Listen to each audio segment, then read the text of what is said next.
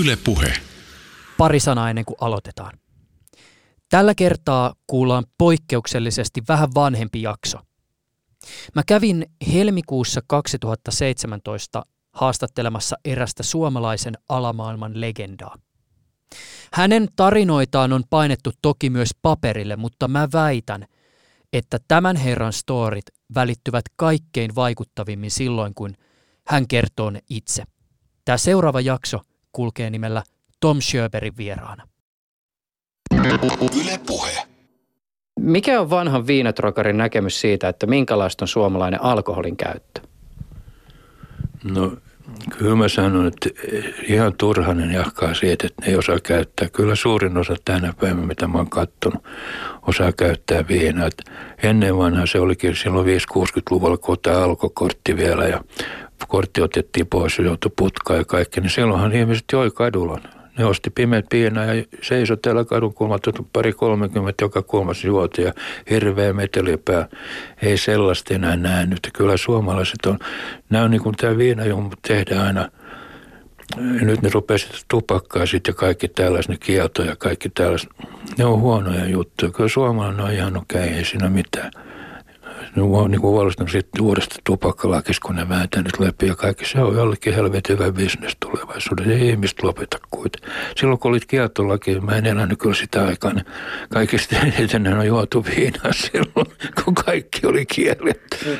Mun tekisi melkein kysyä sulta niin kuin viinatrokarin, entisen viinatrokarin näkökulmaa siihen, että, että kannatat sä niin kuin vapaampaa vai tiukempaa sääntelyä alkoholiin liittyen, mutta, mutta tota, tietysti viinatrokarin näkökulmasta tiukempi sääntely tarjoaa enemmän liiketoimintamahdollisuuksia. No se on totta, mutta kyllä mä sanoisin, että nämä kielot on kaikki huonoja. Mä en hyväksy niitä kieltoa. Ihminen tietää, että sama niin kuin mä olen ollut monta vuotta sitä mieltä, että huumausaine pitäisi laillistaa. Ne kun narkkaa itse hengen, niin siitä vaan. Niin ne, ne pääse sitten eroon kuitenkin. Niin kauan kuin se on näin, niin aina löytyy joku, kun tuo niitä. Aina löytyy joku, kun tuo viinaa, mitä ei saisi tuoda. Aina löytyy joku, kun tuo tupakkaa, jos ei saisi tuoda. Että se on vain määrätty porukalla sitten huippubisnes. Ylepuheessa Juuso Pekkinen. Vanha viinatrokari, jonka ääntä äsken kuulit, on Helsingin punavuoren legenda ja kuningas, vanhan liiton rosvo Tom Sjöberg. Sjöberg on eläkkeellä, mutta avaa silti yhä aamuisin pornoliikkeensä oven asiakkaille. Mä halusin jutella Sjöbergin kanssa hänen historiastaan ja siitä, miten mies näkee sen, mitä maailmassa nyt tapahtuu. Mä otin puhelimen käteen ja soitin herralle haastattelupyynnön merkeissä ja voin kertoa, että oli varmaan ammatillisen elämäni lyhyin puhelu tämän asian tiimoilta. Yleensä ihmisille pitää hirveästi selitellä, että mistä on kyse ja mistä jutellaan. Mä soitin ö, hänen liikkeensä numeroon, siis Schöberin liikkeen numeroon, vastas puhelimeen, mä esittäydyin ja keskustelu eteni jotenkin näin. Juusa Pekkinen Yle terve. Mulla on oma tunnin ohjelma, jossa tarkoitus on aina paneutua kunnolla yhteen asiaan ja aiheeseen. Mua kiinnostaisi haastatella sua ja jutella vähän siitä, mitä kaikkea sä oot tehnyt ja miten sä näet tämän päivän ja kaiken sen, mitä ympärillä tapahtuu. No puhelimesta kuuluu vastaus. Selvä. Milloin sä tuut? No mä tässä kokeilen vähän kepillä jäätä ja kysyn, että huomenna? Vastaus. Mihin aikaan? Neljältä. Tervetuloa ja luuri kiinni. No, mä astuin seuraavana päivänä liikkeeseen, jonka seiniä kiertää vanhat pornokasetit ja eroottiset lehdet. Puulattia natis jalkojen alla. Mä selailin siinä vähän lehtiä ja Schöberi hieman pahoitellen totesi, että kotimaisia ei valitettavasti ole. Nyt kun niitä ei enää tehdä, niin käyvät ihan kamalan hyvin kaupaksi, mies totesi mulle. Schöberi ohjasi mut liikkeensä kellariin, jossa asetuimme keskustelemaan. Keskustelu oli aikamoinen tarinoita riitti. Puhuimme muun muassa rahasta. Oli miljoonia niin paljon, oli kassissa rahaa ja pankkilokerit oli täynnä rahaa, mistä mä en aina tiennyt, missä ne edes oli. Lisäksi keskustelimme riko, rikollisen maailman arvoista. Se rehellisyysperiaate kyllä on, se on paljon tärkeämpi siellä alamaailmassa kuin ylämaailmassa. Sä et voi kusettaa kavereita. Sä voit tehdä kyllä rehellistä velkaa, mutta sä et voi tehdä ohja, ohjelmasta. Schöberin tarinaa ja seikkailuja on helppo glorifioida, varsinkin kun rikokset ovat vanhentuneet ja ajantuoma etäisyys on hämärtänyt ikäviä yksityiskohtia. Oli siis tärkeää muistuttaa myös siitä, ettei rikollinen elämä ole sankareiden elämää. Mutta mä en ole istunut vielä, kun kaveri on ammuttu suoraan päähän Slussini Hyllanilla. Ja sitten mun, paljon mun kavereita on, on kuollut väkivaltaisesti, että kyllä se on ollut lähellä. Mutta en mä nyt halua ylpeillä sillä, mutta se kuuluu niin kuin alamaailma, kun muuta keinoja ei ole, ei, ei ole lakikeinoja muuta kuin ne käyttää väkivaltaa silloin, kun pitää. Ja joskus se on oikeutettu, joskus ei. No väkivallan oikeutuksesta missään tilanteessa voidaan toki käydä keskustelua, mutta tällä kertaa emme paneutuneet kauhean syvällisesti siihen. Ehkä tämä keskustelu on mun puolelta yritys ymmärtää sitä, miten ihmisestä tulee ammattirikollinen. Missä määrin olosuhteet vaikuttaa, mikä on ihmisen oman valinnan merkitys. Minkälaisen perspektiivin rikollinen ura antaa maailmaan? Onko ammattirikollisen sanavarastossa sellaista termiä kuin arki – ja miten se elämä, jonka Schöber on itselleen valinnut, on vaikuttanut hänen kaikkein läheisimpiin ihmisiin? Sen lisäksi, että Schöberi tunnetaan rosvona, moni tuntee hänet myös pornokeisarina, rokkarina ja nyrkkeilymiehenä. Puhuttavaa siis riitti paljon muustakin kuin hämärähommista. Ihan ensimmäiseksi mä ihmettelin Schöberille ääneen kaikkea sitä, mitä hän on tehnyt. Myynyt ja salakuljettanut vuosikymmenten ajan viinaa Helsingissä ja Tukholmassa – tuonut maahan laittomasti pornolehtiä ja filmejä, myynyt aikuisviidettä niin kadunmiehille kuin Kekkosellekin. Pyörittänyt Singaporesta käsin piraattikopiobisnestä. Hallinnoinut nyrkkeilytallia, jonka tähtenä on otellut Toni Halme. Kestinyt venäläispoliitikko Vladimir Tsirinovskia seksibaarissa. Viettänyt elämän kassakaappiryöstäjien, pankkirosvojen, huumekauppiaiden ja nyrkkeilijöiden kanssa. Kun historia on tämä, Mistä voi tänä päivänä enää saada kiksejä? Yle puhe. No mä oon ny- nykyisin eläkkeellä, tota, no, että tässä ei nyt tarvitse enää paljon kiksejä, kun on jo se kohta 71-vuotias. Mutta rock'n'roll, siitä mä saan keksiä, vanha kunnon rock'n'roll, se on mun lempimusiikki. Ja ilmeisesti sä edelleenkin oot aktiivisena rockihommissa. Kyllä, joo, me ollaan tuossa eri ryhmien kanssa esitetty vähän rockeroa. Siinä on ollut Rokkola ja Deke Devils ja Rööperin rokkarit, Hirkka Hirvonen, Mika Railo ja Perri Kaasalainen. Sitten mä oon pyörinyt sen mm, Rauli Parmeksen kanssa ja Memphis-bändi. Sitten siinä on sellaisia kovin nimi kuin Lefa Kiviharju, Häkä Virtanen. Sitten on toi Stepanov ja tota noin Sontsi Järvinen. Et mä oon päässyt aina mun elämän aikana kovien jätkien kanssa, vaikka mä oon itse vaan mistä mä aloitinkin silloin 50-luvulla Kai Fogel ja Fogelholmi ja Heruli Lassen kanssa ja sitten oli tämä mun lapsuuden kaveri Kai Vestä Lundin kanssa. Me pyörittiin kolmelle ja laulettiin rockerolla. Tuosta muuten alun listasta, unohtuko joku olennainen hämäräbisnes tai muu homma, jota sä oot pyörittänyt? Onhan sulla vissiin Amerikassakin ollut jotain juttuja. No Amerikassa ei ollut mitään hämärää. Siellä oli kyllä ihan rehellistä. Meillä on sellainen samantyyppinen levykauppa ja videokauppa siellä Fort Lauderdale, kun tässä on tämä Kings Video oli kymmenen vuotta oli sellainen, me pyörittiin siellä, että siellä mitä hämärä me ei tehty kyllä siellä. Oltiin enemmän niin kuin vähän lomailemassa siellä 13 talvea mä olin siellä, mutta mä olin silloin aika paljon nyrkkeilyn kanssa tekemisissä. Osko Kanervan kanssa, kun me pyörittiin nämä kaikki legendaariset nyrkkeilytallit, kun siihen aikaan oli siellä Don Kingin kanssa ja, ja sitten Las Vegasissa oltiin katsoa näitä huippumatseja ja sieltäkin me sitten Oskun kanssa otettiin niitä vastustajia tänne Kingstallin iltoihin. Mä tuosta nyrkkeilyhommasta olen yhtä asiaa sun kohdalla ihmetellyt. Siis sä oot mies, joka on tehnyt elämässään aika paljon semmoisia asioita, jotka on sotinut sääntöjä ja säädöksiä vastaan. Mutta nyrkkeilyhän on kuitenkin urheilua. Ja urheilu, jos mikä, on semmoinen asia, jossa ne säännöt on tosi tärkeitä. No joo, se on totta, mutta liittohan valvoo näitä iltoja. Sä et voi mennä liitto ulkopuolelle. Sellainen kaveri kuin Pertti Augustin piti kyllä huolen, että me pysyttiin ruodussa siinä. Kyllä me tietysti oli väittelyitä liitonkin kanssa aina monesta asiasta, mutta kyllä me jouduttiin nöyrästi aina sitten kuitenkin toteuttaa niitä. Mikä on semmoinen matsi, jota sä et unohda? No Toni Halme ja Jukka Järvinen ykkönen. Sehän oli sellainen, että oli melkein 10 000 lippua myyty ja pari kolme tuhatta ja mahtunut sisään. Ja se oli kyllä sellainen fiilis siinä, että harvoin on nyrkkelyillossa.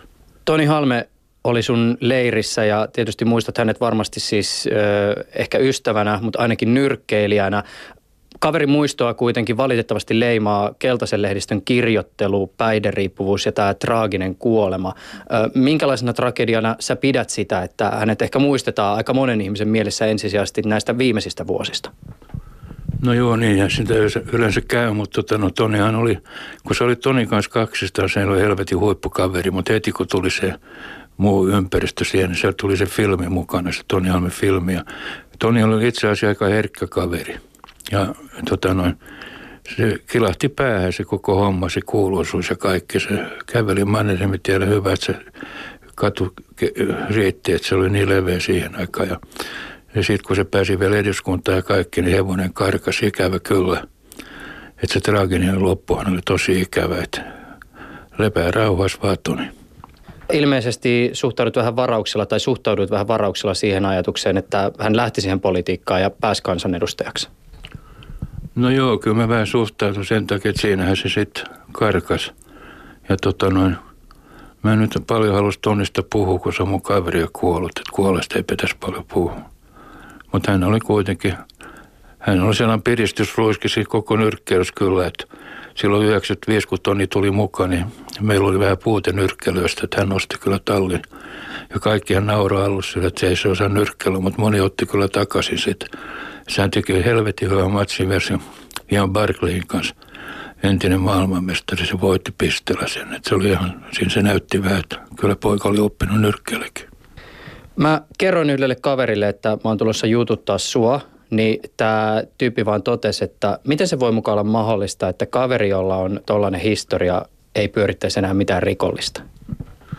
Niin mä sanoin yhtä lailla, että tällainen kaveri, kun istuu tässä vielä hengissä, niin se on yhtä, yhtä tota, no, se on sen verran hurja elämä oli. Mutta tota, no, mulla on oikeastaan naiset pelastanut, mutta mä olin menossa huumebisneksen mukaan silloin 60-luvulla ja olin jo sijoittanut rahakin siinä, mutta mä otin rahat takaisin, kun mä olin rakastunut mun ensimmäinen vaimo Hiljoita Svensson Tukholmassa. Hammarbyhöydenistä ja se sanoi mulle, että jos mä menen mukaan, niin hän jättää mut. Ja se jätti mut. Ja mä otin rahat takaisin ja lähdin Fredhoperään ja mentiin naimisiin. Se pelasti mut.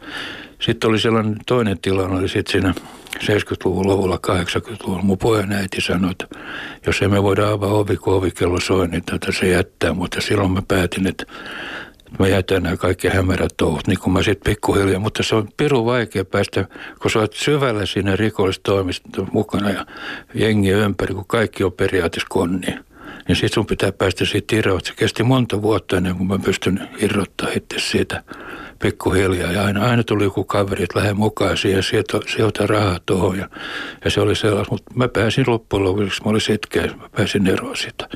Että mä oon ihan tyytyväinen. Miten tuommoisissa tota, rikollisporukoissa otetaan vastaan tollainen motiivi olla lähtemättä johonkin bisnekseen mukaan, että mä oon rakastunut ja nainen käski?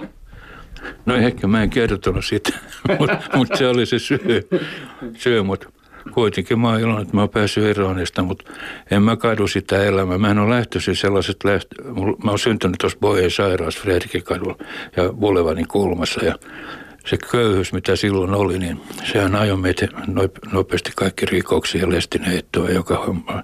Rahaa piti tehdä, kun sitä ei saanut mistään muuta. Ja siihen aikaan ei ollut vattasluukku, mihin meni kerjäämään. Että se piti tehdä itse se raha. Ja helvetin 80 prosenttia mun kaverista joutui rikollisilta Ja meitä oli paljon sodan jälkeen silloin, kun oli näitä isoja öö, ihmissynnytyksiä, kun silloin oli sodan jälkeen, kun suuret ikäluokat tuli, niin kyllä riitti kavereita siihen aikaan. Me tiedetään rikollisuudesta se, että, että se on tosiasia, että esimerkiksi sosiaalisella huono-osaisuudella tai vaikka leimaamisella voi olla vaikutusta siihen, että ihmisestä tulee rosvo. Mä oon pohtinut paljon esimerkiksi näitä Suomeen saapuneita turvapaikanhakijoita, jotka saa kielteisen oleskelupäätöksen ja sitten jää kuitenkin tänne Suomeen pyörii. Siis jos itse olisi siinä vastaavassa tilanteessa, että joutuisi pakoilemaan viranomaisia, ei olisi mitään mahdollisuutta palata sinne, mistä tuli ja sitten vielä saa kuulla olevansa epätoivottu ja rikollinen, niin houkutus ryhtyä tekemään hämärähommia voisi olla kyllä aika suuri. Kyllä se näin on. Se riskihän nyt näissä on. Plus vielä se, että ne ei saa työpaikkoja. Mä oon oikein miettinyt tätä, että ne ottaa näin paljon ihmisiä tänne, kun meillä on ollut työttömyyttä muutenkin ja nyt tulee lisää työttömiä niin tämä ongelma tulee olemaan iso. Onhan meillä esimerkkejä, vaikka nyt Stubbi väitti, että Ruotsi on maailman turvallisin maa, niin kyllähän mä oon toista mieltä, kun katselee ja vähän seuraa, mitä siellä Ruotsissa, Malmössä ja Göteborgissa tapahtuu, niin sehän johtuu just siitä, mitä sä sanoit, että ne ei pääse, ne ei saa juuret kiinni täällä, näin ei saa työpaikkaa eikä duunia, jotain piti alkaa tehdä siitä tulee rähinä. Näin puhuu nyt mies, joka on itse ollut sellainen muualta tullut, joka on sitten ehkä niin kuin ollut omalta osaltaan vaikuttamassa siihen, että suomalaisten maine esimerkiksi Ruotsissa on niin hyvä. Se on hauska, kun me puhutaan täällä Suomessakin jostain kuin liettualaisista tai virolaisista rikollisista ja sitten me unohdetaan se, että esimerkiksi 60-luvulla, kun idästä tuli suomalaiset Ruotsiin, niin se ei välttämättä ollut aina kauhean kaunista katseltavaa. Ei me oltiin helvetin epäsuosittuja. Se, se oli aina Expressin etu, se oli en finnejen. Oli puukutusta joku muu vastaava juttu. Ja Slussina oli sellainen paikka siihen aikaan, että Juhavat vain teki sen Slussin ja Sissin levynkin sieltä. Ja tota noin, siellä pyöri 250-300 rikollista sen torilla – ja kaikki oli etsintäkuulutettu jollain tavalla täällä Suomessa. Nimittäin silloin ne oli tämä haku, ne ei pystynyt B, jos oli B-kulutus päällä, ne ei saanut pois Ruotsista. Se oli vain murha, jos tehnyt, silloin haettiin Ruotsista pois. Eli toisin sanoen, ne oli suurin osa oli rikollista. Myös minä muun muassa oli se, kun oli se elannut kassakaappi murto, missä mä en ollut mukana, mutta mä olin lainannut auton siihen ja Appeli Jussi sen teki ja Kytät epäili sitten, että minä ja Teräsvuori oli mukana tekemässä sen keikan. Niin mä lähdin Ruotsiin sitten niin pakoon sitä asiaa ja mä olin vuoden karkuteleen, niin kun se selvisi, että mulla ei ollut asian kanssa mitään tekemistä. Niin minäkin olin etsintä kulutettu sen vuoden. Sillä, että on syntynyt olosuhteisiin, jotka on aika rajut, on varmasti ollut jotain vaikutusta sille, että moni täällä esimerkiksi punavuoressa on lähtenyt rikolliselle tielle. Mutta toisaalta ethän säkään voi siihen ihan loppuun asti vedota, koska kyllähän sullakin varmaan elämässä on ollut sellaisia saumoja, missä sä oot voinut tehdä valinnan sen suhteen, että mitä sä elämälläsi teet. Ja voisi sanoa vielä, että sä, sä oot niinku rikollisessa maailmassa vielä ikään kuin semmoinen kokenut alanvaihtajakin. Se on totta, joo. Ja mä tehnyt töitäkin. Mä olin Victoriakin tulla ja harjoittanut jo tullajana monta vuotta ja sieltä tuli ne toiset houkutukset, mitä rannassa oli. Se oli se salakuljetus. Ja kuitenkin se rahalla on sitten, kun pääsee siihen rahan makuun, niin se on vaikea tota, no, luopua siitä, kun tehtiin niin kuin sanotaan nippuja ja paalu, mitä kutsuttiin, kun oli iso kasa rahaa, onko sulla paalu tai onko sulla nippu. Niin siinä tuli se näyttämisen paikka ja piti olla hienot autot ja kaikki tällaista niin se tulee se raha mukaan. Mutta mä sanoisin vaan näin, että ei se raha kyllä sitten kuitenkin. Sitten kun se oikein paljon rahaa, mitä mulla jossain vaiheessa sitten olikin, oli miljoonia niin paljon, oli kassissa rahaa ja pankkilokerit oli täynnä rahaa, mistä mä en aina tiennyt, missä ne edes oli. Ne oli helvetin huono nukkua öisin, kun pelkä saamulla, että pelkä joku on vienyt ne rahat. Niin että parempi olla ilman rahaa, on paljon parempi fiilis. No, mutta jos sulla on ollut tuommoinen tilanne, niin minkä takia sä et ole päättänyt joskus siis, tiedätkö, vuosikymmeniä sitten, että mä jään nyt eläkkeelle. Nyt riittää nämä rikolliset tousut, mulla on tarpeeksi fyffeä, mä voin elää mukavasti loppuelämäni. No se on kyllä helpompi sanottu kuin tehty, mutta siinä, mulla oli asiassa aika hyvässä mallissa silloin 82. mä olin käynyt tullihallitus 75 kysymässä, että mitä mä teen näille pornotuotteille, niin pääjohtaja, tullin pääjohtaja sanoi, tullaan ne valtion tullin kautta, niin – ei ole mitään, me, meillä ei ole mitään vastaa. Me tullasin seitsemän vuotta niitä ja poliisi tuli 82 ja sanoi, että on salakuljetettu. Ja mun tuomari Herbert Komple sanoi mulle, että kun mä näytin tullilaskut, se sanoi, että kuule Tom, näistä sä et lusi päivääkään. Mutta siinä kävikin toisinpäin. Mä sain tota, no, salakuljetussyöttän ja lain piittaamattomuudesta. Ja tota, noin kahden vuoden tuomio. Ja sen jälkeen tuli ongelmat taas valtion kanssa. Mä sain yli kolme miljoonaa mummonmarkkaa korvauksia. Ja sitten piti alkaa peittää kaikki nämä, mitä omisti talot, asunnot, liikehuoneistot, kaikki. Ja pistää toisten nimelle se, ja sitten se karkaa se hevonen.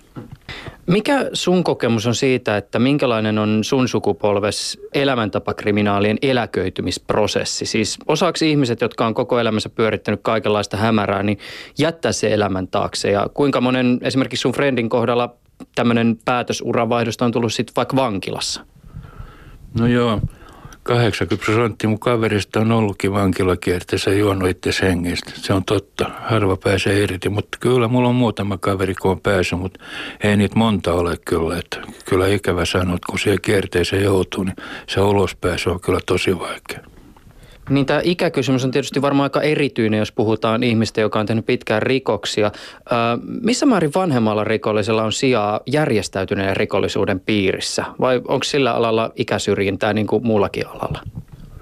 En mä usko. Kyllä mä tunnen nämä kaverit, nämä moottoripyöräpojat ja kaikki nämä, niin mä tunnen niitä ja moikata. Ja mulla oli tuossa Kingskakadun Roballa, niin niillä oli toimistokin siinä samassa. Ja ne on ihan normaalia äijä, niiden kanssa mitään, kun ei tee mitään bisnestä eikä varsinkaan tee mitään epäriästä niitä kohtaan, niin kyllä niiden kanssa pärjää. En mä usko. Kyllä ne niin kuin vähän jollain tavalla, mitä mä oon huomannut, noin, niin ne vähän kunnioittaa kyllä, kun on vanha rosvo sen takia, että ne tietää, että kun on 70 ja hengissä, niin on pakko olla aika rehellinen rosvo, se mitään vasikat on kuolleen nuorena. Me istutaan täällä sun liikkeessä, jota sä pyörität. Yläkerrassa on seinillä paljon pornoleffoja ja, ja lehtiä. Alakerrassa on nyt vähän enemmän kuin istutaan täällä kellarissa, niin sitten tämmöisiä niin kuin nyrkkeilyjulisteita. Mutta kun täällä kertaa ollaan, niin kysymys tuolla niin kuin sisällä haluaa päästä ulos. Minkälaisia oli ne lehdet, jotka kelpas presidentillekin? No se oli sellainen juttu, että me henkilökohtaisesti ei viety sille, että tuossa oli sellainen lääkäri, se tuli aina sellaisen kermanvärisen Mersulla, tuossa Halonen muistaakseni sen nimi. Ja se osti privat-lehtiä sitten aina ja hän ihan avoimesti kertoi, että hän vie ne presidenttille. Ja se oli ilmeisesti, mikä se kaivopuistossa se sairaala, onko se Tellus vai Sellus, se, se oli sen ylilääkäri. Hän kävi näitä ostamassa. Ja hän kertoi tämän näin, mutta kävi hän täällä tietysti paljon muitakin kuuluisuuksia ostoksille siihen aikaan, mutta en mä nyt voi paljon vitis nimetä niitä, vähän niin kuin lääkärit ei voi sanoa, mutta tämä nyt tuli jossain vaiheessa kirjaa sanottu tämä temppu ja se on ihan totta. Tämä kirja, johon viitat, on siis Harri Nykäsen ja sun tekemä kirja, jossa käsitellään sitä, että mitä kaikkea täällä Punavuoressa on aikoinaan tapahtunut rikollisuuden piirissä lähinnä. Minkälainen paikka tämä on tämä, mitä sä nyt pyörität? Kerro tästä mestasta. No tämähän on 50 vuotta ollut tässä. Nyt jouluna tuli 50 vuotta. No tämä on ollut ihan hyvä paikka, mutta tota, no, nythän tämä Roba on vähän niin kuin rehellisesti sanottu. Roba on kuollut. 85, kun tästä tuli kävelykato, niin juutalaiset, kun mä tunsin tässä nämä kaikki ja tatarit ja, ja kaikki nämä teki kauppaa, täällä oli pieni kauppa ja silloin tuli sanoa mulle, että Tomit lähde helvettiä, tämä kuolee tämä katu. Sitten tuli pankinjohtaja tuossa, mä tunsin hänetkin ja sanoin, että nyt me tehdään tästä voippukatu, tota noin, ja tästä tulee oikein loistelas ja kaikki kauppa rupeaa käymään. Ne päästi sinisiä palloja, ilmapalloja ilmaa ja tanssitytöt tanssirovalla joka vuosi on mennyt vaan huonommaksi. Tämä katu, se on niin kuin tämä kävelykatu on täysin epäonnistunut. Missä pankkit on nyt, kun tuli kehu, täällä yhtään pankkia. Mutta juotalaiset tatarit ja ne oli kyllä viisat, ne lähti täältä helvettiin. Niin tästä ei ole enää mitään puhua siitä liikekadosta, mitä tämä oli. Tämä oli itse asiassa joulukatu, kun mä oli pieni. Tässä oli siihen aikaan vilskettä. Nyt se on niin kuin, voi sanoa, että on nukkuva lähiö koko tämä rööperi. Ne on muuttanut näitä nuoria juppeja ja hippejä ja, ja sellaisia vähän nenäpystys käveleviä tyyppejä aika paljon. Sitä vanhaa rööperiä ei kyllä enää ole olemassa. Miltä se niin kuin susta tuntuu, että, että kaupunginosa on käynyt näin suuren muutoksen läpi? Tämä on aika kova muutos kyllä, mitä kaikki puutalot revittiin silloin 60-luvun lopulla ja 60-luvulla. Ja nämä uudet tuli sitten, ne kun täällä siihen aikaan, ne muuttui Kontula ja Pukimäkeä ja pois täältä kaupungista. Tämähän hajosi se vanha rööperi ja kaikki ihmiset, kun tunsi toisin. Kun mä olin pieni, niin kaikki mäkin tunsi toisiaan täällä, joka talosta tiedetty, kuka asuu siinä ja noin, mutta tämähän on muuttunut nytkin tässä talossa, niin mä en tiedä, kuka tässä asuu enää. Kyllä se on iso muutos ollut. Mikä tällä hetkellä menee kaupaksi? No tällä hetkellä ei voi Tämä ei oikeastaan, jos ollaan ihan rehellisiä, niin ei tämä mitään bisnes enää on meikäläisen ollut moneen vuoteen. Tämä on niin kuin ajan kulu. Tämä on niin kuin sellainen juttu, että tästä ei ole vaan pääse irti, että jotain pitää tehdä, että ei vaan kävellä tästä edestakaisin tuohon ärkiskalle kahville. Että tästä tulee kaverit ja sitten tulee aina joku lehtimies haastattelee vanhoja muistoja ja, ja paljon muita vanhoja kavereita tulee heittävää huolta silloin tällä. Tämä on sellainen tapaamispaikka. Hmm. Miten sä alun perin lähdit pornohommiin mukaan? No se oli just silloin 60-luvulla, kun me oltiin 63 siellä, niin pornohan oli vapaa siellä Ruotsissa. Ja mä olin tota, no, 63 yhden talveen siellä ja epäonnistuttiin vähän sen viinamyynnin kanssa. Me palonkin itse asiassa viinamyynnissä, me tultiin pois sieltä ja silloin me keksittiin nämä pornut ja se mun tuleva vaimokin sanoi mulle, että se on paljon parempi bisnes kuin muun rikokset. Ja sitten mä olin rannassa Viktoriikis Duuriskin silloin tullaan, niin kuin mä kerroin sulle, että tuli näitä rautatievaunuja, kun tuli jätepaperi Ruotsista – ja niiden välissä oli sitten näitä piffejä, paffeja ja raffeja, niin me saatiin ilmatteeksi, että me nypittiin sieltä välistä niitä isot kasat. Ja tuossa Merimien kadulla oli sellainen antikvainen kirjakauppa kuin Esteri Miikkulainen ja me vietiin ne sinne ja lyötiin tiskille. Se sanoi, että eihän noita ota, että eihän ne kukaan osta noita. Mä sanoin, ota nyt vaan ja soita sitten, että jos kelpaa. Ei mennyt kauan, niin muija soitti ja tuo lisää niin paljon kuin sä saat. Mikä oli tota sun tämän pornosalakuljetusurasi isoin lasti, mikä sulla on ollut edessä? No se oli silloin tota, no, siinä viiden millin mummomarkan tavarat, mitä me tuotiin. Ja silloin kävi se käry. No, poliisit otti sen ja sitten ne ratsas kaikki. Meitä on monta liikettä. Albettikadulla oli kaksi liikettä. Tässä oli, sitten oli Kallios meillä yksi liike. Ne tyhjäsi ne kaikki, niin se oli iso saalis, kun poliisit sai. Ja ne oli rehellisesti tullattu maahan ja, ja oli tullilaskut päällä. Eli toisaalta sanoi, että mä oon koko ajan tuntenut. Vielä kaikista huvittavin oli vielä sitten, kun mä olin Katainokalle ja kanttinipäivän sä ostaisit kahvit ja tupakat ja tuolla. Niin siellä oli samanlaisia lehtiä, mistä mä istun siellä, niin vähän alkoi käry käymään, että onko tämä ihan oikein mukaan. Mutta mä nyt en ottanut niin vakavasti. Mä ajattelin näitä helvettiin, mä oon niin paljon pahaa tehnyt, että kyllä mä nyt yhden pienen kakun heitän ja sitten se, se meni siinä sitten. Mites kun tota on kaupitellut tätä tavaraa niin pitkään kuin sinä, niin on varmaan muodostunut joku mielipide myös siitä, että millä vuosikymmenellä on tehty parasta matskua? No 70-luvun lopulla, kun Jenkkit teki isolla rahalla vielä niitä pornofilmejä, missä oli vähän juonta ja niitä oli äh, muutaman vuoden tuli Amerikassa sellaisia filmejä silloin, mitä oli niin kuin oikein kunnon meininki ja ja ideaa ja nähty vähän vaivaa.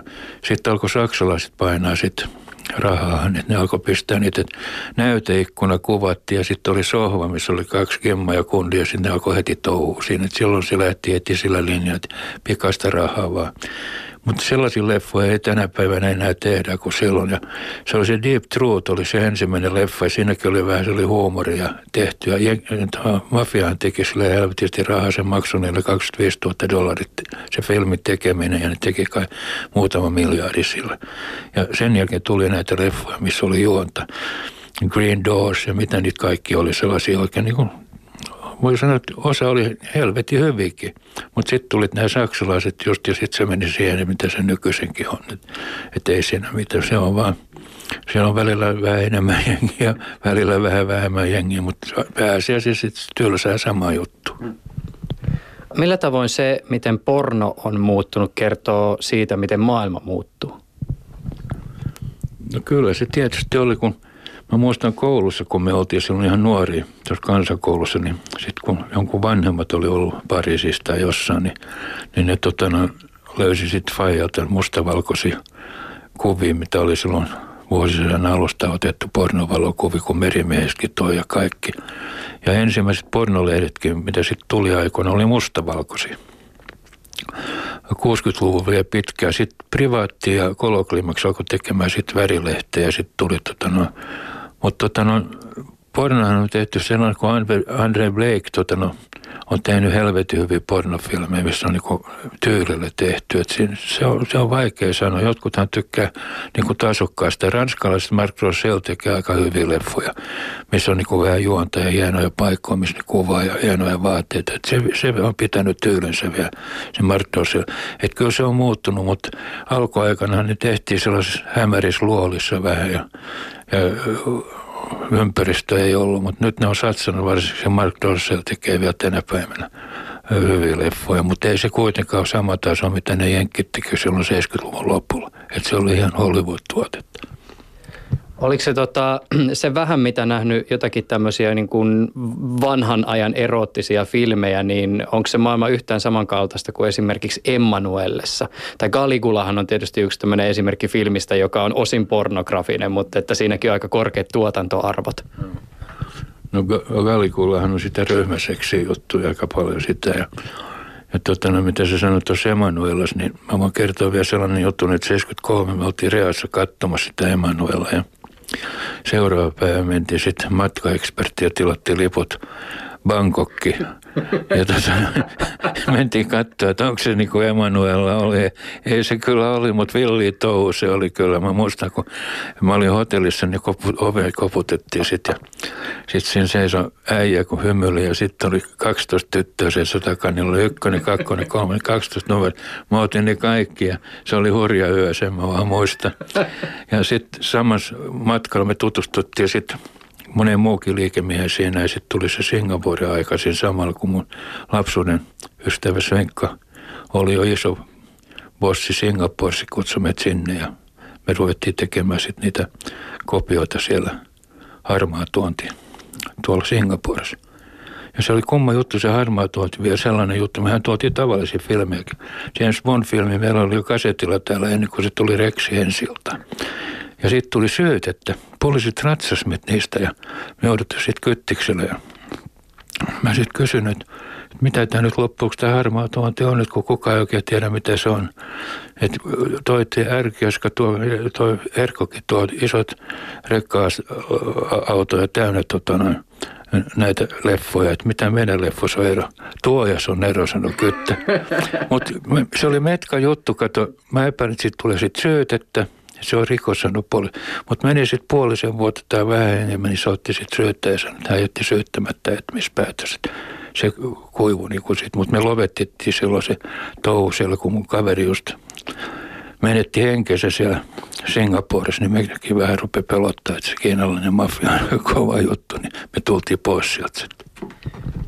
eikö tämä hengen menettäminen liittynyt, liittynyt johonkin pelikonebisnekseen? No ei. Se oli se Jasso. Se on tämä sama kaveri. Se sanoi mulle kerran se Venkka, kun mä olin siellä, tuo sellaisen vanhan Jassun tänne, tota, nyt, mennään tuonne Manilla Markoksen luo, että pannetaan näitä samoja koneita, tehdään pieniä muutoksia. No me saatiin siis, kun kaveri oli raha-automaatti duunissa ja se toi sellaisen vanhan Jasson, me pakattiin ja lähetettiin sinne sitten ja Mä olin mukana siellä Markoksen palatsissa vielä, mutta mä en tappanut Markos, mutta Svenkka oli siellä sisällä. Se tuli ulos ja sanoi, 40 000 konetta saadaan tehty. Ja nyt tehdään fyrkka.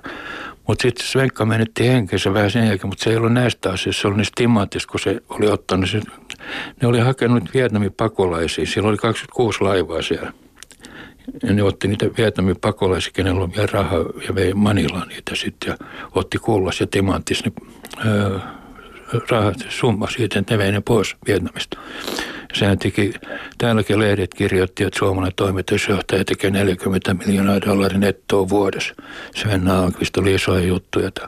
No se menetti sitten henkensä ja se mistä Riisi, kiinalainen mafia, kenen kanssa teki bisnestä, niin kyllä mä, mä tuntenut sitä, mutta tiesin, kun me oltiin samassa talossa, meillä oli konttori. Niin mä sanoin mun kaverille sitten Manu, että nyt se on kyllä parempi lähteä meidän henki lähettää sitten kanssa, kun ne epäilet, me ollaan oltu mukana ja ollaan. Ja tultiin pois sieltä.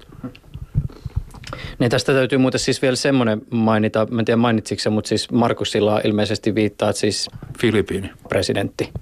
Kaikenlaisissa piireissä on pyöritty. Joo, se oli Filippiini. Mä palaan vielä tähän pornobisnekseen ja sit siitä, että mitä tapahtui sen jälkeen. Ö, oliko se luontevaa lähteä esimerkiksi 90-luvun tähän seksikapakkabuumiin mukaan, kun erotiikka oli sulle ollut tuttua lehtien sivulta? Onko tämä niinku tavallaan suoraa jatkumoa? No se seksikapakka juttu oli kyllä ja se oli suuri virhekin. Se on ihan kiva touhua se oli, mutta mä olin 13 talvea sitten ollut Amerikassa ja tuli aina kesäksi tänne. Sitten yksi mun kaveri tuli sanoa, että, että hän hakee paikan tällaisessa seksibisneksessä, että olisi sitten kiinnostunut lähteä mukaan vetää sitä, että kun sulla on sitä pornomainetta. No mä että no miksei sitten. Sitten me lähdettiin sitten siihen, saatiin tuo paikka tuossa Roballa sitten, tehtiin sitten Kingskakadun se ei ollut varsinaisesti mikä seksikapakka, se oli vähän kun mä olin Saksassa ollut Hampurissa katsomassa sitä Star-klubi, missä Beatlekset muun muassa esiintyy kaikki, mutta mä en nähnyt kyllä Beatlesia, siellä se oli muita bändejä. Mutta siellä on niitä tyttöjä ja samalla sellaista meininkiä. Mä ajattelin, että tällainen staali, että se on vähän poikkea muusta, että siellä on niin kaikki siellä on tyttöjä, siellä on hyvä rocker ja erilaista ohjelmaa. Ja niinhän me tehtiin sitten kakas. Mehän tuotiin sinne Carl Perkins, Totos kävi siellä, Brian Adams kävi siellä, Nancy Sinatra kävi siellä vierailu ja sitten jokainen laulu jonkun laulun siellä. Plus tämä siis Striptease ja Chirinovski kävi siellä. Et me tehtiin sellainen niin kuin vähän, katsottiin aina kun tulee joku kuuluisa, niin saatti sinne sitten. Me saatiin aika kova maine ja sitten tuli aika kuuluisa se paikasta. Mutta samalla tuli sitten se kateus, mitä täällä Suomessa on, eli ihan mielivaltaisesti ihan valtio kaatoi sen sitten veroihin ja kaikki mitä ottamatta nyt kantaa tähän niin kuin valtiokysymykseen ja näihin veroasioihin, minkä kanssa olet tietysti verottajan kanssa paininut tosi paljon, mutta niin kuin se ylipäätänsä, että on tyyppi, josta niin kuin näkee, että se pärjää ja sitten on vielä tämmöisessä bisneksessä, jossa se näyttäminen on tosi, tosi tärkeää, niin voin kuvitella, että tiettynä aikana tietynlaisessa Suomessa sillä on saanut myös niin kuin aika paljon sitä pahaa silmää. No joo, viisi vuotta ne tutki, niillä oli kahdeksan iso mustaa muovisäkkiä täynnä tota, no, tavaraa, valokuvia kaikkia. Viisi vuotta tutkia syyttämättä, että jättämispäätöshän tuli mulle. Mutta vapautettiin täysin sitä verojutusta. Sä muuten mainitsit tuon vaan niin ohimennen, mutta se kun venäläinen poliitikko Vladimir Tsirinovski vieraili, oliko se 94 siellä sun mestassa, niin sehän oli siis kansainvälisen uutiskynnyksen rikkonut tapaus. Joo, mä en muista, oliko se 94, se voi olla vähän myöhempikin. Mä en muista vuosiluku, tuolla on kyllä lehti sinne. Jos, jos, jos näet siellä, niin tota, no, no se oli niin iso juttu, että siellä oli 32 lehtimiestä ja kolme neljä radioasemaa ja kolme neljä telkkariasemaa. Seuraava päivä, kun mä menin Lontooseen, niin oli tosta kuvasta oli niin kuin helvetin iso niin kuin seinäkokoinen kuva Lontoossa. BBC seinä, Chirinoski, Sekskaveri, Kings ja Miami, mä olin menossa Miami silloin välilasku Lontoossa, niin siellä oli Miami Herald ekalla sivulla kannessa oli sama juttu, että se oli maailmanlaajuinen. Ja se oli, se oli, se oli aika kova, se oli kyllä kova, kovin mainostemppu ja sehän oli ihan meidän puolesta niin kuin, se oli vielä hyvä juttu, sen mä voin kertoa tässä, kun me oltiin, se Jorma Kalliokosken kanssa me oltiin oltiin, tota, noin, hän tunsi jollain tavalla, ollut tekemistä, se oli lehtimies tämä Kalliokoski, ja se sanoi, että haetaan se sieltä lentokenttä. No me mentiin isolla valkoisella kadillakkiin vastaan sitten lentokenttään, mutta se ei tullut meidän mukaan.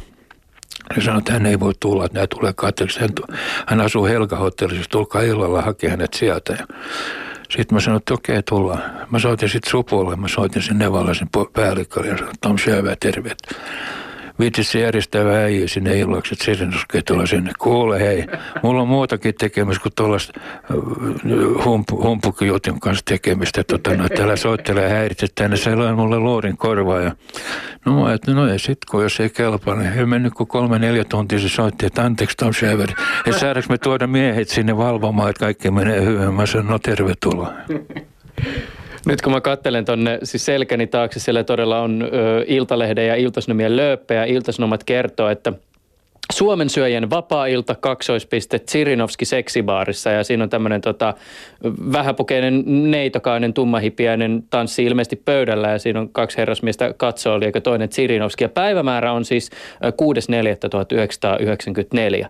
Vieressä on Iltalehti ja, ja tota Lööppi huutaa – pornokuningas höynäytti ulosottomiehiä.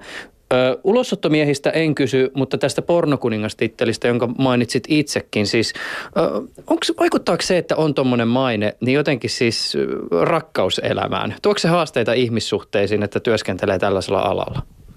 Siis minulle vai vastapuolella? Kum, kum, no sinulle. Ei, mulla on mitään haastetta. Mä en ole koskaan, niin kuin, yksi hyvä puoli musta on ollut, jos mulla nyt tietysti ei niitä niin monta on, mutta se, että mä en ole koskaan välittänyt, mitä muut ihmiset ajattelee minusta. Se on jäänyt mulle ihan niin kuin tonne noin. Mua ei häiritse ollenkaan. Ja sillä tavalla mulla joku, mä menen rockerokin laulaa, niin mulla ei ole esiintymistärinä eikä mitään sen takia, kun mä ajattelen, että mä teen mitä mä teen. Jos ne ei tykkää, niin se on okei. Okay. Jos ne tykkää, se on myös okei. Okay. Että mulla ei niin sellaista rimakauhua. No ei ole rimakauhua, mutta mites, onko sulla sun kriminaaliuran aikana ollut jotain periaatteita? No kyllä mä sanoisin näin, että se rehellisyysperiaate kyllä on, se on paljon tärkeämpi siellä alamaailmassa kuin ylämaailmassa. Sä et voi kusettaa kavereita. Sä voit tehdä kyllä rehellistä velkaa, mutta sä et voi tehdä ohimarssi. Ne tarvitsee 900 sivuinen lakikirja, toi sirkuspelle tuolla – Lauttasaaren kupessa, silloin kupessa, ja silti ne tekee vääriä päätöksiä. Alamaailmassa on viisi vaan. Kaverita ei voi kusettaa, vasikoida ei voi. ja velka pitää yrittää maksaa, ja sitten se pystyy, pitää ainakin yrittää, sitten on pari muuta juttua, että sä pysyt hengissä, että sä, niillä sä pärjät alamaailmassa. Et sitä mä tarkoitin tuossa alussa, että kun mä oon tämän ikäinen ja elän vielä, niin suhkoot rehellinen ollut. Siellä ei voi vaan kusettaa. Se mainittakoon heille, jotka eivät Helsinkiä tunne, niin Lauttasaaren sillan kupeesta löytyy toiselta puolelta kaapelitehdas ja siitä ei varmaan puhuttu, vaan siitä, mikä löytyy toiselta puolelta, eli siinä on siis oikeustalo. Mä en tiedä, onko tämä outo kysymys, mutta voiko, rikollinen olla sun mielestä jotenkin jalo? Voi olla. Silloin kun mulla oli paljon rahaa, niin tota, no, mulla on pakko sanoa, että siihen aikaan kun ei ollut vielä toi sosiaaliverkosto niin kova ja kaikki, niin kyllä elätä, eräitä tuhansia annettiin näille niin sanottu laitapuolen miehelle, kun oli kuses, ne lainas rahaa. Ja mun pakko sanoa vielä niistä kaverista. Joskus lainattiin jopa tuhat markkaakin ihan sellaisilla jätkällä, että se meinasi perkele pyörtyä, kun se sai sen rahan. Mutta joku lauta ei jäänyt paljon, ei tullut takaisin. Että rehellistä porukkaa oli kyllä vaikka ihan luulisi, että ne on ihan purkuja, mutta niillä oli se kyllä, että se voi olla, että se kesti joskus monta vuottakin, mutta kun ne tuli välillä sitten ovesta sisään ja antoi sen rahan takaisin. Kun sunkin tätä elämäntarinaa käy läpi, niin onhan se siis ihan uskomaton. Ja oot varmaan törmännyt myös siihen, että, että sun tekemisiä on ihannoitu ja roistoista on tullut välillä näissä tarinoissa jopa niin kuin sankareita. Mutta kyllä mun täytyy sanoa, että sitä niin kuin itsekin aina välillä herää päivä unesta, kun sit muistuu mieleen se, että siihen elämään, mitä säkin oot elänyt, on liittynyt esimerkiksi paljon väkivaltaa ja sillä uhkailua. Sullakin on varmaan ollut sun rikollisen elämäsi varrella hetkiä, joista olet ylpeä ja joita muistelet lämmöllä, mutta voiko siitä olla ylpeä, että on joskus käyttänyt väkivaltaa? Ei, kyllä se niin kuin oikein sanottu, kun joku vanha viisas sanoi, että siinä väkivalta alkaa, niin järki loppuu. Mutta tota, no, kyllähän mä väkivallan kanssa elänyt ja se on ikävä kyllä, mutta se kuuluu kyllä vähän alamaailmaan se väkivallan kanssa pelottelu, muuten sä et saa ryhtiä. Niin, mutta niinhän se valtiovaltakin pelottelee tällä hetkellä ihmisiä, että eri tavalla vaan, mutta henkisesti varmasti on tava. Mutta mä en ole istunut vielä, kun kaveri on ammuttu suoraan päähän Slussini Hyllanilla. Ja sitten mun, paljon mun kavereita on, on kuollut väkivaltaisesti, että kyllä se on ollut lähellä, mutta en mä nyt halua ylpeillä sillä, mutta se kuuluu niin kuin alamaailma, kun muuta keinoja ei ole, ei, ei ole lakikeinoja muuta kuin ne käyttää väkivaltaa silloin, kun pitää. Ja joskus se on oikeutettu, joskus ei. Kuinka paljon sä oot itse joutunut sellaisiin tilanteisiin, että sä oot pelännyt? Siis esimerkiksi mainitsit tämän keissin, missä oot todistanut vierestä, että kaveri ammutaan päähän. No silloin kyllä, mä olin aika nuori silloin, mä olin joku parikymppä, niin kyllä jalka vähän tärisi, kun se kävi näin, mutta ihme kyllä, niin ei, ei oikein sellaista pelkoa ei ole tullut. Että mä oon aika sellainen longnityyppi ollut, että kaikki tilanteet ja kaikki, kun poliisit on ollut perä ja kaikki, niin järki ei ole lähtenyt karkuun. Että se on koko ajan, mä oon pystynyt ihan selvästi ajatella kaikkia. Ja olla niin kuin cool, niin kuin mun tyttö sanoi, isä sä oot niin cool. Miten tota, tohtiiko kaikkia tarinoita, mitä sullakin on, niin kertoo tyttärelle? Siis mulla on lapsi ja mun pieni tyttö on kymmenenvuotias. Mun oikein silmät herännyt tällä hetkellä. Mä oon, se, se huono puoli, mitä mä kadun, jos nyt mä voin sanoa katua, en mä nyt sitä voi katuukaan, mutta kuitenkin painaa mun mieltä, että kaikki mun entiset lapset, niin niitä on monta ja silloin vaan työnnettiin sataisia ja viisikymppisiä nopeasti lähdettiin taas liikkeelle, tehtiin niin sanottu huippubisneksi. Ja tota, se kotipuoli, sitten muijat lähti karkuun, ei jaksanut katsoa sitä touhua, vaihtuvuus oli suuri. Mutta tämä viimeinen tyttö nyt kymmenen vuotta, niin mä oon hoitanut kyllä ihan kehdosta tota, noin, tähän koulut, vienyt koulu, hakenut koulusta. No nyt ei enää tarvitse, se menee itse, mutta kaikki läsnätarhat ja kaikki, mä oon juossut mukaan aamulla ja hakenut ja pukenut ja kaikki. Ja mulla on 50-50 huoltajuus, että aika tyytyväinen tällä hetkellä siihen. Asiahan ei minulle kuulu ja minä en asiasta mitään tiedä, mutta jos puhutaan näistä tota, sun aikaisemmista lapsista, niin sä oot vielä kuitenkin siinä ja tässä maailmassa, että ei varmaan vieläkään myöhäistä lähettää vaikka viestiä.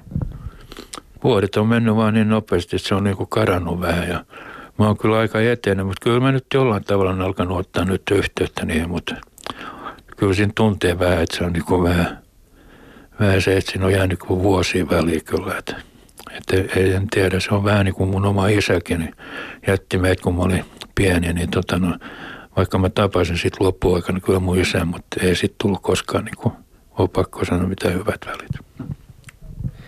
Osaatko kuvitella, että sä olisit elänyt Tom Sjöberg semmoisen elämän, johon kuuluu vakituinen ja säännöllinen työ, perhe ja koira ja farmarivolvo ja tämä koko stereotyyppinen perusmeno? No kyllä mulla nuorena oli tällainen unelma rehellisesti sanottu. Mä muistan aina, kun mummu sanoi, kun mä menin, Viktor Eek oli mun ensimmäinen työpaikka. Meni, että muista nyt, että kun sä pääsit noin iso yhtiöön, niin sun pitää tehdä kaikki, että se firma voi hyvin. Että silloin kaikki muutkin voi hyvin. Ja se on aika hyvä neuvo. Mutta tota no, silloinhan mulla oli tällaista, että mä rakastun sitten yhteen sellaisen kuin Anneli nimisen tytön. Ja siinä kävikin sillä tavalla, että se jäi niin kuin sitten hän jätti mua ja se, mä surin sitä hirveästi vuoden. Mä olin kai vähän sekaisin siitä ja sen jälkeen niin se idylli meni kyllä poikki multa. Ja sen tietysti on ollut ehkä yksi syy näin moni vaihtoihin ja, ja mitä mulla sitten elämässä niin naissuhteessa tapahtunut. Kuuluuko kriminaalin sanavarastoon sellaista termiä kuin arki? Ja jos kuuluu, niin mitä se tarkoittaa? No ei, arki oli kyllä kaukana, nimittäin silloin kun muut juhli, niin, niin kone tekee bisnestä. se on kyllä näin, arki oli kaukana. Enkä mä tiedä, mä en ole koskaan ollut niin innostunut juhannuksesta eikä tällaista juhlista. Että mä vähän, se, sekin tällainen mun ympäri myytti, mitä on rakentunut tässä monta vuotta, johtui siitä, että mä en ole ikinä istunut näissä kapakoissa. Mä oon aika nuoruudesta, että se pyöritti vähän kapukassa diskoseen. Mutta sitten kun tuli vähän ikää enemmän, mä en ole istunut ja dokannut ja ihmiset ei oikein tiennyt musta mitään huhuja vaan. Ne on tehnyt se oman, se pallo on tullut vain isommaksi ja myytti, myytti kasvanut, vaikka ne edes tunne. Mä yksi esimerkki oli sellainen, kun kakauduskerran me seisoi siinä, se oli niin kuin ylhäällä, siinä oli se mentiin sisäkakana.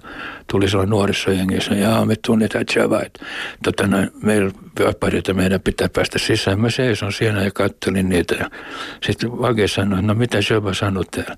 Joo, me saadaan tulla tänne koska mä oon hyvä frendi sen kanssa. Mä en edes tuntenut niitä. Mä sanoin, että Vage päästä sisään, niin. No ehkä siinä sitten tarjoutui mahdollisuus tutustumiseen. Kuinka paljon sä seuraat nykyään sitä, että, että mitä esimerkiksi alamaailmassa tapahtuu, siis vaikka lehtien välityksellä, tai kuulet ehkä vanhoit kavereilta juttuja, tai kiinnostaako se ylipäätänsä se, kun nyt on ollut otsikoissa tietysti poliisikin, eikä välttämättä niin sankarillisessa valossa? No mä oon vähän seurannut tätä Aarnion juttu sen takia, että mä tunsin sen naisen, kun, niin kun pisti hänet kuseen alun perin. Hän asui tässä vieressä ja hän oli mulla kehätyttönä joskus 80, 90. Ja tota no, hän joskus kertoi mulle tästä niin sanotusta poliisista. No mä nyt kuuntelin, menin sisään täältä ja toiset korvasta tulos näitä hänen kertomuksia. En mä halunnut niin ottaa mitään kantaa, mutta ainoa mitä mä voin sanoa siinä, että kun poliisi tekee tällaisia temppuja, niin niin allainen ihminen ei voi olla kuin rikollinen poliisi. Siis minä tunnustan, että mä oon ollut rikollinen, niin mä en niin kuin ollenkaan niin ollut nostaa itse johonkin pilveen sen takia kehu, että mä oon nyt ollut kova kun. Mutta kun poliisi siinä asemassa tekee, niin se on alintakasti. Onko siinä, mitä esimerkiksi nyt on, me tiedetään tästä Arnion keissistä, niin onko siinä ollut jotain semmoista, mikä on saanut sut poliisia eri tavalla? Ei, kyllähän poliisissa aina ihmisiä, ne on niin samanlaisia kuin me. Kaikista enitenhän poliisit on saanut alkoholista potkut ja kahvikassan varastamisesta. Että samanlaisia ihmisiä ne on kuin me. Kun on tilaisuus, niin se tekee varkaa. Sä oot vuosikymmenten ajan tarjonnut ihmisille tyydytystä kaikkein tämmöisiin primitiivisimpiin tarpeisiin. Nähnyt sen ihmismielen synkän ja väkivaltaisenkin puolen. Ollut semmoisissa tilanteissa, jossa vallitsee vahvimman laki. Yhteiskunta tietysti näyttäytyy sulle varmaan aika erilaisena kuin monelle muulle. Mitä sä ajattelet ihmisestä? Minkälaisia otuksia me sun mielestä ollaan?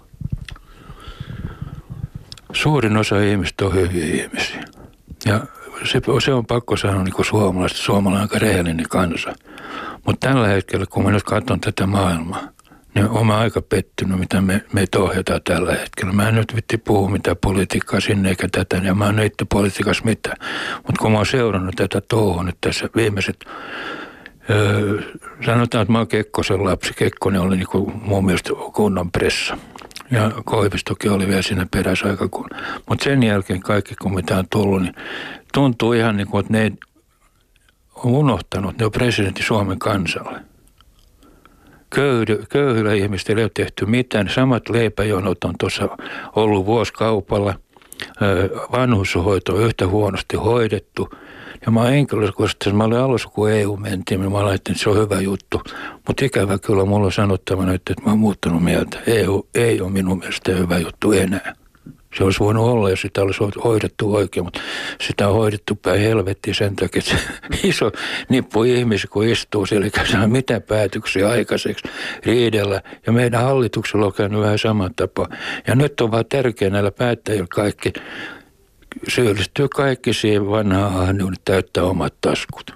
Jos sä summaat sitä kaikkea, että mitä sä oot elämässäsi tehnyt, niin minkä sä koet sun kaikkein suurimmaksi saavutukseksi? No mä en voi kehu oikein mistään saavutuksesta, kun kaikki on vähän epäonnistunut. Nyrkkeilykin oli ihan kiva, mutta tana, se meni enemmän peffalle, kun tuotti voitto. Itse asiassa mä olisin voinut tehdä sille nyrkkeilylle rahaa, kun meillä oli Mike Tysonin kanssa sopimuksen, mutta se meni pieleen, kun se meni Skotlannissa lyömään tuomari turpaan, niin sitten sai ottelukielo. Ja me, se ilta, mitä me oltiin jo ruvettu rakentamaan, niin se kaatui siihen. Et siinä mä olisi ollut varmaan silloin iso juttu, mistä, mistä mä olisin voinut olla vähän ylpeä, jos mä olisin onnistunut siinä, niin se olisi ollut maailmalla. Showtime tarjosi 45 miljoonaa dollaria, vaan että ne saa tulla kuvaamaan. Se olisi kattanut kaikki nyrkkeilypalkkiot. Ja Finna Stadion oli vuokri tilattu jo alku vuokraus tehty 750 000, mutta se meni pariksi ilta. Siinä olisi voinut tulla iso ilta, kuuluisa vähän muuallakin kuin täällä. Ja tota, no siitä olisi voinut ylpeä, mutta ei mulla muuten mitään mielestä. Mä haluan niin kehu muuta juttua. Onko sulla jotain toiveita sen suhteen, että mistä sä tavallaan haluaisit, että sut niin muistetaan? Tom Paksa sanoi mulle kerran, se on mun vanha kaveri, tässä on se olisi pitäisi tehdä tota, no, tuonne Sinebrykovin kallilla patsas. Mä sanoin, että herra Jumala, että sit koirat kusis mun päällä jatkuvasti. Siellä linnut paskan tässä päätä, älä puhu tollas. En mä halua, mutta millään tavalla sit muistetaan. Yle puhe. Tässä vaiheessa keskustelua mä huomasin, että takki alkoi olla jo aika tyhjä. Ja ehkä myös näiden viimeisten sanojen myötä oli kurjakin olo. Mä jotenkin päässäni pohdiskelin sitä, että eihän tämä nyt voi tällaiseen nuottiin loppua.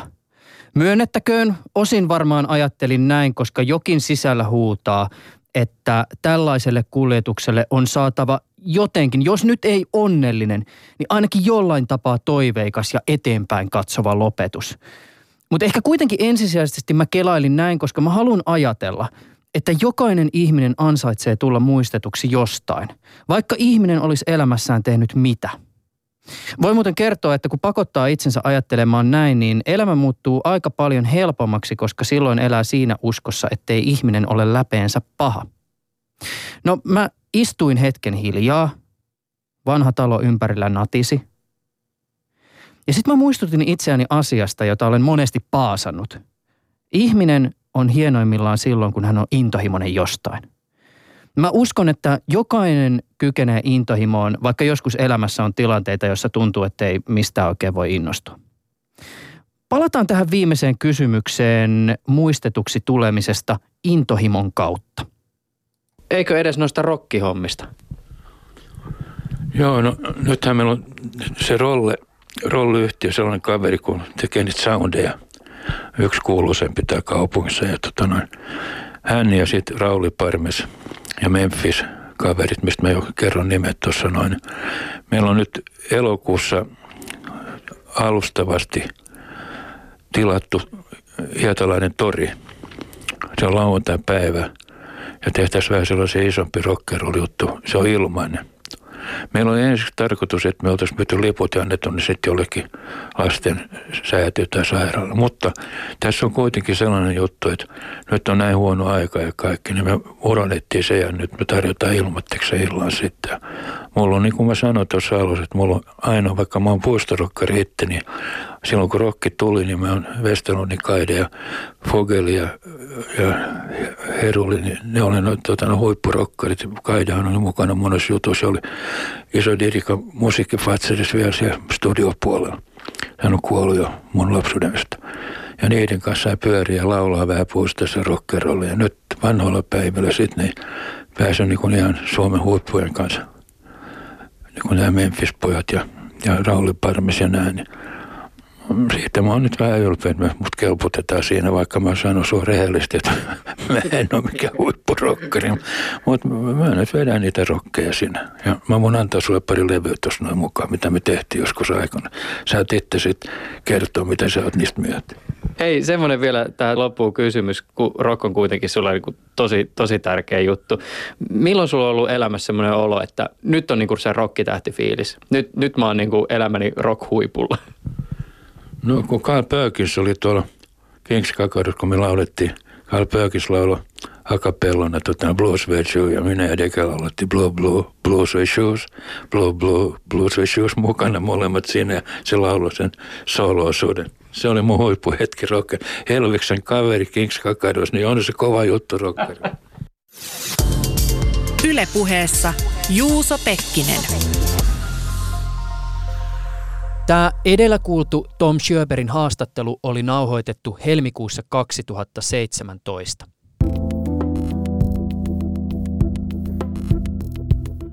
Uskalla väittää, että tuolta meidän jaksoarkistosta löytyy paljon muutakin sellaista vähän vanhempaa kamaa, joka kestää kyllä kuuntelua tänäkin päivänä. Mene Yle Areenaan, kirjoita hakuun, vaikka nyt Juuso Pekkinen, ja eteesi aukeaa lista vanhemmista jaksoista. Ensi viikolla luvassa aivan uusi jakso. Helsingissä järjestetään hakkereiden ja muiden tietoturvaihmisten Disobey-tapahtuma, jossa keskustellaan kyberturvallisuuteen ja hakkerikulttuuriin liittyvistä ajankohtaisista ilmiöistä. Alan osaajat esittelevät löydöksiään ja ihmiset jakaa tietojaan erilaisissa workshopeissa. Tätä tapahtumaa on järjestetty vuodesta 2016 alkaen ja se on vakiinnuttanut asemansa alan ihmisten kohtaamispaikkana täällä Suomessa.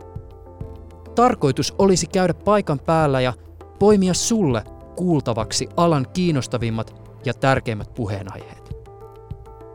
Eli siis ensi kertaan.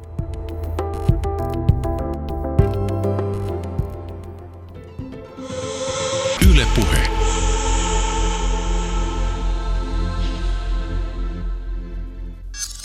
Minkälainen oli se hetki, kun sä saavutit ensimmäistä kertaa sellaisen läsnäolon tai jonkinlaisen pyhyyden tai henkistymisen kokemuksen?